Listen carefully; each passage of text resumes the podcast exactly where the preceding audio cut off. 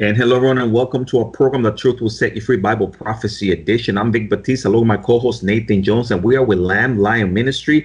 And we're so excited for today's program as we're going to be talking about accuracy of Bible prophecy. So stay tuned. But before we continue, I'm going to ask my co-host, Nathan Jones, if he will open us up with a word of prayer. Lord, we thank you so much for this opportunity to get together and study your word. We just pray, Lord, that you'll bless it. Bless uh, the text that we're going to read in the Bible. Uh, Lord, it's your word, and we want it to become part of us and who we are and our understanding of you. We thank you, Lord Jesus, in your precious name. Amen. Amen. Again, you're tuned into The Truth Will Set You Free, Bible Prophecy Edition. Vic Batiste and Nathan Jones, as we're going to be talking about accuracy of Bible prophecy. For those of you that are following us live on social media, we'd love for you to share this program with your friends and family and have them follow along with us.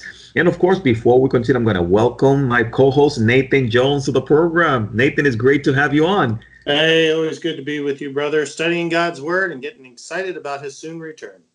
Ooh, talk about excitement, Nathan. It is. It is. Every week uh, we see wonderful things that God is revealing uh, to us through scriptures, and it's just very, very exciting. And Nathan, also, before we jump right in, just in case someone is new to the ministry, maybe you can share with them what we do and maybe any upcoming events.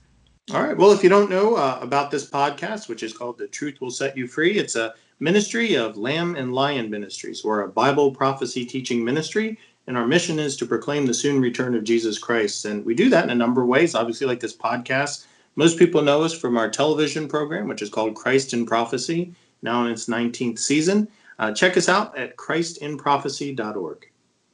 Thank you, Nathan Jones. And Nathan, in July, uh, there's going to be this wonderful conference opportunity for anyone that's maybe is in the Texas area.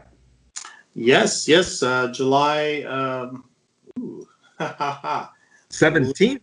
Is it the, it's the seventeenth? I don't know why I keep thinking the thirteenth, but you're right. It's the seventeenth. Uh, Lamb and Lion will be hosting our annual conference. Of course, we couldn't do that last year with the pandemic. But this year, uh, it's uh, are going to be the Power of Prophecy.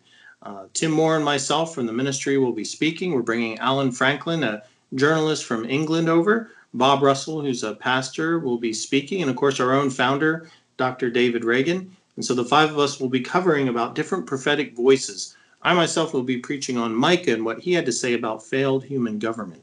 So uh, if you can join us, uh, we're, the seating is uh, we're almost full for on-seat registration here in the Dallas area. But if you would like to watch online, we're going to stream it right from our website at christ in prophecy dot org. Uh, actually, it'll connect us to our YouTube channel, which is our Christ in Prophecy YouTube channel. And we'll be streaming it all day, and we'll keep the video up too. So if you can't make it on July seventeenth, uh, which is a Saturday, then we'll leave it up there and you can watch it at your convenience. Cool. What a wonderful lineup, Nathan. Thank you for sharing that. Very exciting, and what a great resource for those of you that are part of this program. Hey, put that on the calendar and take advantage of these wonderful resources. Thank you, Nathan, for sharing that. That's fantastic. Nathan, I was going to also share uh, each week there's a lot of different developments uh, going on, uh, especially with the news. Uh, we talked a little bit about this before, to this sudden uh, development with a U F O phenomena. And, and there always seems to be things that are popping up that the enemy uses to try to distract or confuse people. And last week in our program, we were looking at Second Timothy chapter two, where Paul was encouraging young Timothy to rightly divide the word. And we talked about rightly dividing the word of prophecy. And we, we were sharing that when we study prophecy properly, it really outlines for us the truth of the Bible and how things are going to happen. And it also describes to us uh, clearly uh, certain things that might be a little bit confusing. So we were talking about being Bereans uh, of the Word of God. And uh, again, just encouraging individuals to really take the time uh, to dig through the Word of God, use the resources that are available so they will not be confused or be led astray. And you would agree with me that that's part of the enemy's plan in these last days. You know, it's it's kind of like when you want to hear a song, but you're in the middle of a busy downtown street and there's all this noise from cars and buses and other people playing their radios and talking and honking and alarms and you name it. It, it all kinds of drowns out what you're trying to listen to. And that's what it's like in the end times. The gospel message is out there going strong, but Satan's trying to drown it with lots of extra external noise. All this honking and beeping and all, not from cars, but false prophets, false teachers, uh, alternate religions, conspiracy theories, extraterrestrial talk, politics, you name it. Satan is trying to drown the message out with as much noise as possible. What do we call it? Noise pollution. And so the only way to get through that, to cut through that noise pollution, is to open our Bibles and read it. That's when the Holy Spirit, if you're a Christian, it speaks through God's Word, and you can connect to Jesus Christ through the Bible. And that's that's the only way to cut through that noise. But brother, you're right. We live in, and it's, it seems like the noise is just ratcheting up because Satan knows that Jesus is coming soon. Mm, I love that, Nathan. Excellent point. And that's why you and I have been diligent in, in going through the scriptures verse by verse and chapter by chapter and giving the proper references so people uh, will be excited about what the Word of God has to say. And Nathan, in our last program, you and I, we talked about there in Second Timothy chapter two, verse fifteen, where Paul said to Timothy, be diligent to present yourself approved of God, a workman who does not need to be ashamed, rightly dividing the word of truth. And we talked about rightly dividing the word of prophecy, and the prophecy is of no private interpretation. Uh, so in other words, prophecy, it, it needs to be accurately uh, uh, divided, if you will. So that's why our topic is the accuracy of Bible prophecy. And Nathan, when the Bible is studied correctly, generally there are no mistakes in the Bible. You would agree, right? Oh, no. I mean, this is where we get to what's called the inerrancy of the scriptures. Uh, The, what the Holy Spirit, when he inspired the writers of the Bible, there's forty plus writers written over fifteen hundred years on three different continents, and all of their messages point to Jesus Christ and the redemption of mankind. So you can't get that kind of accuracy in any other religious text, nor can you get fulfilled Bible prophecy. thirty-one percent of the Bible is prophecy, and it's absolutely filled with fulfilled Bible, specific Bible, not general, uh, not easily self-fulfilled, but actual prophecies about things that happen hundreds of years in the future that actually happen, that proves it's God's Word.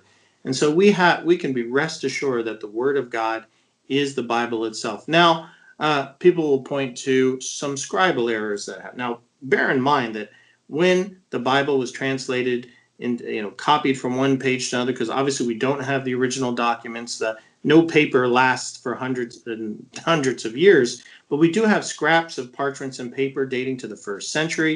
We have thousands up to the first and second century. We can go two thousand years back plus with the Dead Sea Scrolls and see that the Bibles we have today match what those ancient documents uh, are from back then. So that should give you assurance that uh, every I is dotted and T crossed for the most part. There are a few occasional, but you know, they've gone in and fixed that when they've got older documents to compare. But there's nothing that changes the meaning or the understanding or the doctrine. Uh, we're just talking about simple scribal errors. So is the Bible, is there errors in the Bible we have today? There are tiny little scribal errors, but the inerrancy of the Bible, in other words, the doctrinal soundness of the Bible, as close to the original as possible without any changes, absolutely. You can trust the Bible is God's words, unchanging throughout history.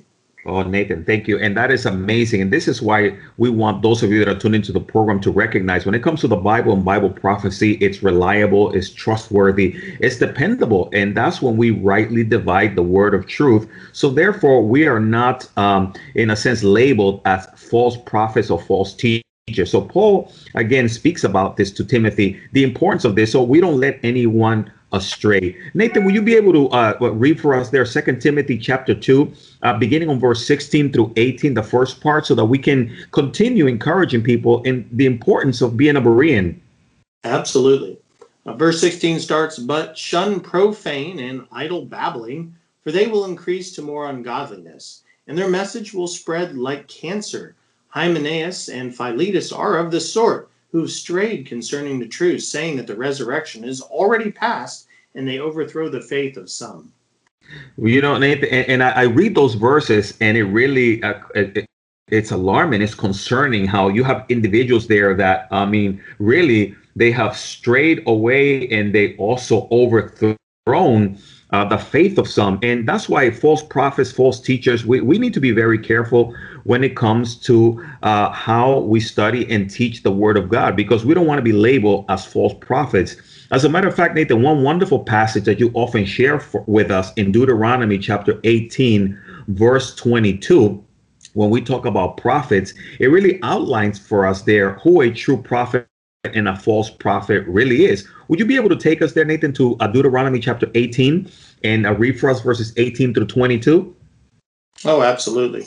Uh, you know, what's fascinating about this is that uh, Jesus three times in Matthew twenty-four, it's his very first sign of what would show closer and closer to the time that Jesus returned an increase in false teachers and false prophets. So Jesus, number one sign, there'd be a, uh, that noise we're talking about earlier, that, that chatter, that idle chatter that we just read that in Second Timothy, it's that's what's trying to get us to drown out the real gospel message. So luckily, Deuteronomy eighteen gives us a test to test what a false prophet is. And he says, uh, let's see here, verse eighteen, I will raise up for them a prophet like you from among their brethren, and will put my words in his mouth. This is a prophecy about Jesus.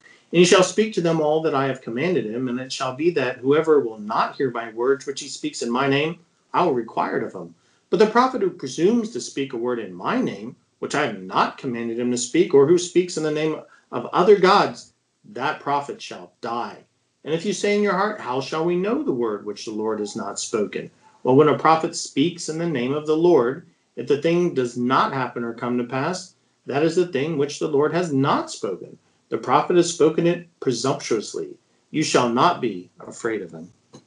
Well, Nathan, and right there, I mean, this is a very important test because there's a lot of individuals, modern day prophets, so-called, and they really have not been accurate one hundred percent of the time. So we need to be very careful. Oh, absolutely. I mean, when we're talking about the gift of prophecy, we got to realize that the gift of prophecy today isn't the same as it was when it, the Apostle John completed the book of Revelation. Today, people with the spiritual gift of prophecy, they have a passion to share the good news of Jesus Christ's salvation with others in the short time we have left. And they can also discern what the Bible's talking about concerning the end times. They cannot predict what the future is, for God has already given a full account of it, of what will occur in the Bible. The revelation of the Bible is finished. Now, people point to Acts two seventeen, and it shows that the early church who got these gifts of prophecy and speaking in tongues and other things was a fulfillment of Joel two twenty-eight's prophecies about miraculous gift. But Joel is prophesying a time when that would happen as it relates to the day of the Lord. In other words, the tribulation time period. So are we seeing kind of an overlap? Is, are people starting to get these prophetic gifts the closer we get to the day of the Lord? Yes. But the true fulfillment of these of prophecy and all that, that was a New Testament thing, a church age thing, which was finalized in the book of Revelation. And so when you have people today saying that, oh, Jesus told me this and God told me that, and I've got this new prophecy, don't listen to them. I mean, you can go again back to Deuteronomy eighteen and, and test them. Did they say what's coming true? Let me give you an example.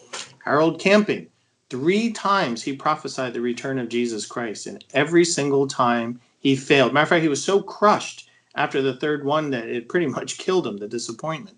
Right. And you can't trust these date setters. Jesus says we wouldn't know the time or the day when Jesus would return. Well, we could know the season by the signs, but we couldn't know the exact day or hour. Jesus doesn't give us that. But there are people out there who say they're prophets of God who are going out, oh, Jesus will come on based on the Mayan calendar in twenty twelve, or or the great sign of Revelation twelve is uh, it's this date. Not, no, no, no, no, no, no. The Bible says that you can tell these are false prophets because what they prophesy doesn't come true. Nathan, I love that. And, you know, that's why Paul is saying to Timothy, stay away from babblers and people that are just talking nonsense. And because that's that.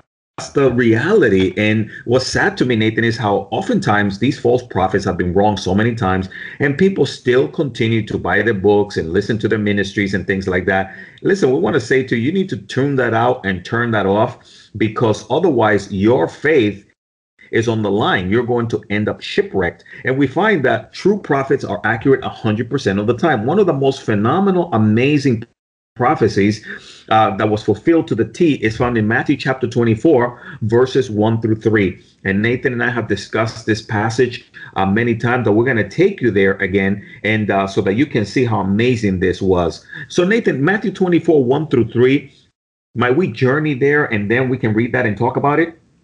Oh, absolutely. Well, this is a fantastic chapter. Its parallels are in Luke twenty-one and Mark thirteen, and it answers those, those three questions that the Apostles asked Jesus, when would the temple fall? What are the signs of the end of the age? In other words, the end of the church age, at the rapture of the church. And what are the signs that precede Jesus' second coming, which is at the very end of the seven-year tribulation? And Jesus answers by giving ten signs. Nine of them answer the same three questions. The, the tenth one is Jesus' actual return, which won't happen until he is actually comes to the second coming. So we read here in Matthew twenty-four one, uh, then Jesus went out and departed from the temple, and his disciples came up to show him the buildings of the temple. And Jesus said to him, do not see, do you not see the, all these things? And surely I say to you, not one stone shall be left here upon another that shall not be thrown down. And now as he sat on the Mount of Olives, the disciples came to him privately, saying, tell us, when will these things be? And what will be the sign of your coming and of the end of the age? So there we got the three questions right there. And Nathan, and some of those things were fulfilled during their time, and some other things are going to be fulfilled in the future. But just that prophecy regarding the temple, that was just fulfilled amazingly accurately. Uh, history tells us, right, Nathan, well, around seventy A D when Titus, the emperor, came in and destroyed the temple. So in other words, that was fulfilled literally. Yet uh, Titus was a general at that time. He hadn't yet reached the emperor status, but he did come in, Titus Vespasian. The Jewish, he tired of revolts, endless revolts with the Jewish people. Of course, the Romans helped instigate a lot of them, so it was an excuse to destroy Jerusalem. But similar to what the Babylonians did in five eighty-six, the Romans totally surrounded Jerusalem and starved them for two and a half years uh, to keep the Roman uh, army fed and, and uh, supplied. The Romans pretty much decimated all the trees and livestock, turning Israel into a wasteland, wasteland, which was a prophecy that Israel would be a wasteland until the Jews returned and rebuilt the country and, and put uh, forestry back in again. And uh, in seventy A D, matter of fact, when the, the, the Romans finally broke through the walls and found the starving Jewish people, I mean, they, they blitzed through the city, burning and looting and destroying. And a fire was set in the temple, and the temple was burning. And all the gold that the Romans wanted started melting, and it melted in In, in, in liquid form, went between the rocks uh, underneath the Temple Mount. And so what the Romans did is they, after everything had, had, you know, the fires went out, they took crowbars and stuff and they jimmied up all the rocks and they dug out all the gold they can and they threw the rocks over into the Kidron Valley. And so as Jesus prophesied, and this is why he, he wanted to state, you know, not one stone shall be left upon another, is absolutely true. All that we have left is the Western Wall, which is not even part of the Temple Mount. It's a retaining wall. Uh, when King Herod came and he expanded the Temple Mount area, he had to build a retaining wall around it and fill it with rocks and dirt to make a bigger platform to put a larger temple complex on. And so that's all that's left is the Western Wall. But everything involved with the Temple Mount and the temple was jimmied up, and every stone, not one was left on another, exactly as Jesus prophesied forty years earlier. Nathan, and this is why, if that doesn't encourage our listeners, I don't know what will. But, you know, it's just amazing to me when we look at how reliable, trustworthy, and dependable the Bible is in Bible prophecy. It's just very, very exciting, because if all that happened, then we expect everything else that Jesus said was going to happen will happen in the future, including what we're expecting to happen at any moment, which is the rapture of the church. And this is why the study of the God's word is so important. This is why we need to be so diligent as we go about this. This is why Paul is urgently encouraging Timothy in verse fifteen of Second Timothy chapter two. Be diligent to present yourself approved. And Nathan, a few other things that people don't really oftentimes talk about is those two words, systematic theology and hermeneutics. And, and I feel like Paul here is almost teaching Timothy uh, these very important things and how to properly study the Bible and what is the right manner to study the Bible so that we're not all over the place. And I was just looking this up, Nathan, regarding systematic theology. Uh, you're more familiar uh, uh, with, with this, uh, th these these uh, terms. I know a lot of people out there might not be, but really systematic theology uh, is a discipline of Christian theology that formulates an orderly, rational, and coherent account of the doctrines of Christian faith. And it addresses issues such as what the Bible teaches about certain topics or what is true about God and his universe. It also builds on biblical discipline, church history, as well as biblical and historical theology. And systematic theology shares its systematic tasks with other disciplines such as uh, constructive theology, dogma, ethics, and apologetics. And, and you and I, when we do our teachings, we really try to follow this format, right, Nathan? Something that makes sense, but it also uh, brings the scriptures together. Absolutely. And, and to define hermeneutics, which is funny because all the way from my Bible college and seminary years, uh, hermeneutics, the definition is stuck in my head because it's so simple. It's the art and science of interpreting the Bible.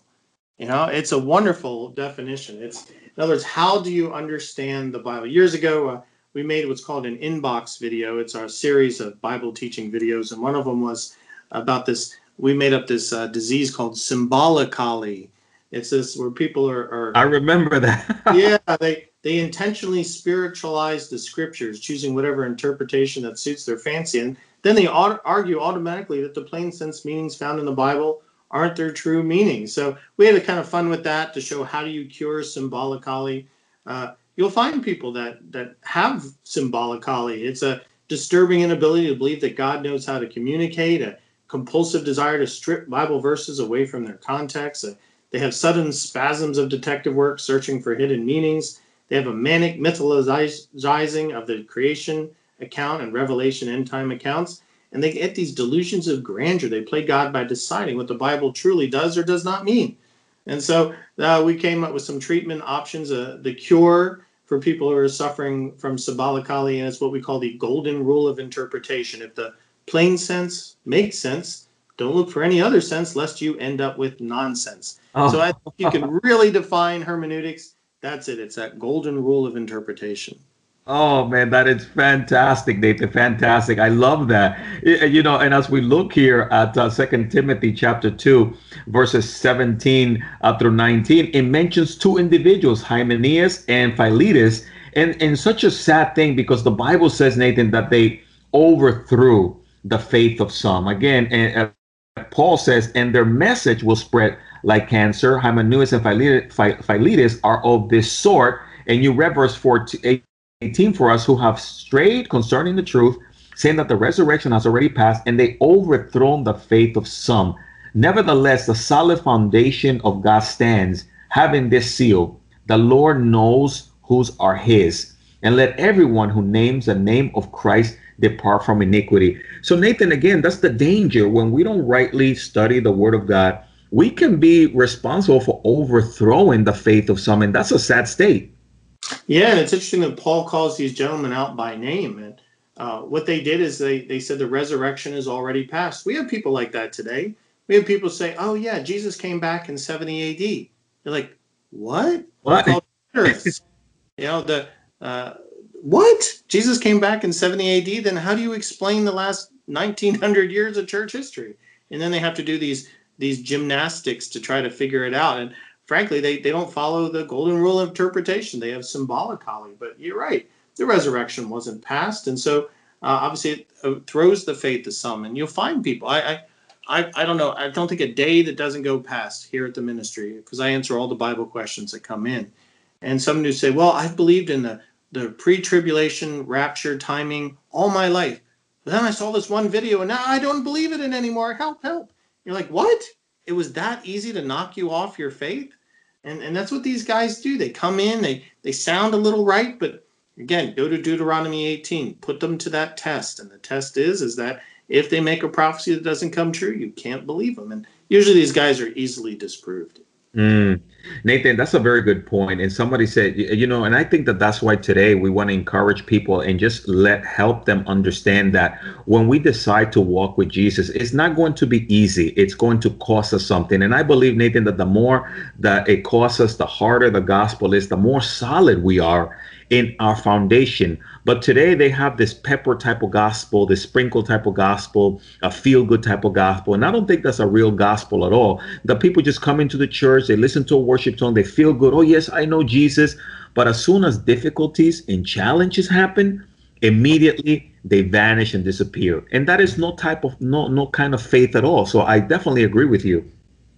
Over Christmas, uh, I wanted to find a church that had a Christmas Eve service, because our church was closed due to COVID. And so my son and I went to a local church, and we'd never been before. And And we got a fifteen minute TED talk from the pastor. Not once did he talk about Jesus Christ or the gospel or make a gospel message.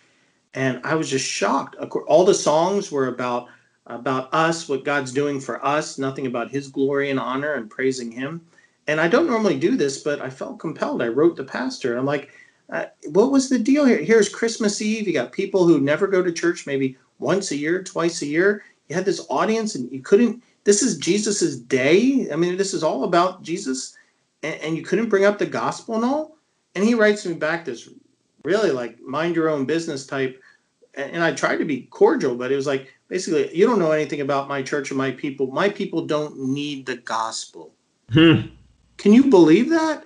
And wow. These are, these are the uh, Philetus, uh, Philetus and Hymenaeus type people. Uh, and, and church is big. They had people going. They were happy. They were, you know, your best life now type church. It was so disappointing. And brother, every time I drive down past that church, I, I feel a little queasy. Yeah, let's go ahead and get a spray can and spray paint. No, I'm just kidding. Okay. Graffiti vandalism. No, I'm just kidding. We're not. Okay, Pastor Vic. But doesn't that get you upset to the point where you're like, come on, what are we doing here? Why do we call ourselves ministers and pastors and leaders when we don't even stand for truth, right, Nathan? And I understand the frustration there. And that's why we're encouraging our listeners. Hopefully they can understand our hearts, the importance of, of studying the Word of God, being diligent, not just listening to what someone is saying, but look, dig in for yourself and allow the Holy Spirit to reveal to you his truth. Paul, understanding what Timothy will be facing soon. He will be facing a lot of opposition, a lot of false teachers. Paul was soon to be beheaded. And he wanted Timothy to really stand strong. And that's what Nathan and I want for you. We want you to stand strong in these last days, because times are going to get more and more difficult. And that's why we want to encourage you to put your trust in Jesus right now. As we get ready to close this program, we're going to give you an invitation to come to Christ. And lo- don't let this opportunity pass you by. Nathan, would you be able to share with that person that's maybe part of this program right now or at a later point that doesn't have a relationship with the Lord, how they can start now and, and build on the solid foundation? The only foundation which you can build your life on is Jesus Christ. If you want a solid foundation, the, the Bible even has a little story about the man who built their, their life on sand, and of course the rains washed it away and their, their house collapsed. But if you want a solid foundation, the only solid foundation is Jesus Christ. And when to have that foundation, you need to put your faith and trust in Jesus Christ as your Savior and Lord of your life. You surrender your life to him. And you do that by reaching out in faith. Reach out to Jesus. Pray from your heart. Something like, dear Jesus, please, I know I'm a sinner. Please forgive me of my sins and become the Lord and Savior of my life. And Jesus will do just that. He will forgive you of your sins. The guilt of your sins will be cleansed. The punishment for the crime of rebellion against him, which is eternal death and hell, will be removed because it was put on Jesus Christ. And then you will be saved. And once saved, uh, find a good, strong, Bible-believing church and uh, be baptized, which is your public confession of your faith, and share the gospel with others and continue to grow in your relationship with him. Now, the Lord wants you as a child of his throughout all eternity because he loves you that much. Mm, wonderful. Thank you so much, Nathan. And hey, maybe you just, wherever you're, honestly uh, accepted the Lord and invited him to come into your heart. Nathan and I want to rejoice with you. Get a hold of us. Uh, call us three oh five, nine nine two, nine five three seven. Text us or post it there on social media. We would love to get you a Bible and a Bible study guide so that you can grow in your relationship with the Lord. And like Nathan said, find a good Bible teaching church and get baptized. And you're going to be so thankful and so excited. And the Holy Spirit will live inside of you and begin to guide you into all truth. So, Nathan, fantastic. I want to thank you so much for, again, clarifying certain hard passages for us in the Word of God, and also for just sharing the gospel here with me. Oh, brother, it's just so exciting to share the Word with you. And I hope, folks, that you're excited as well. Jesus Christ is returning soon.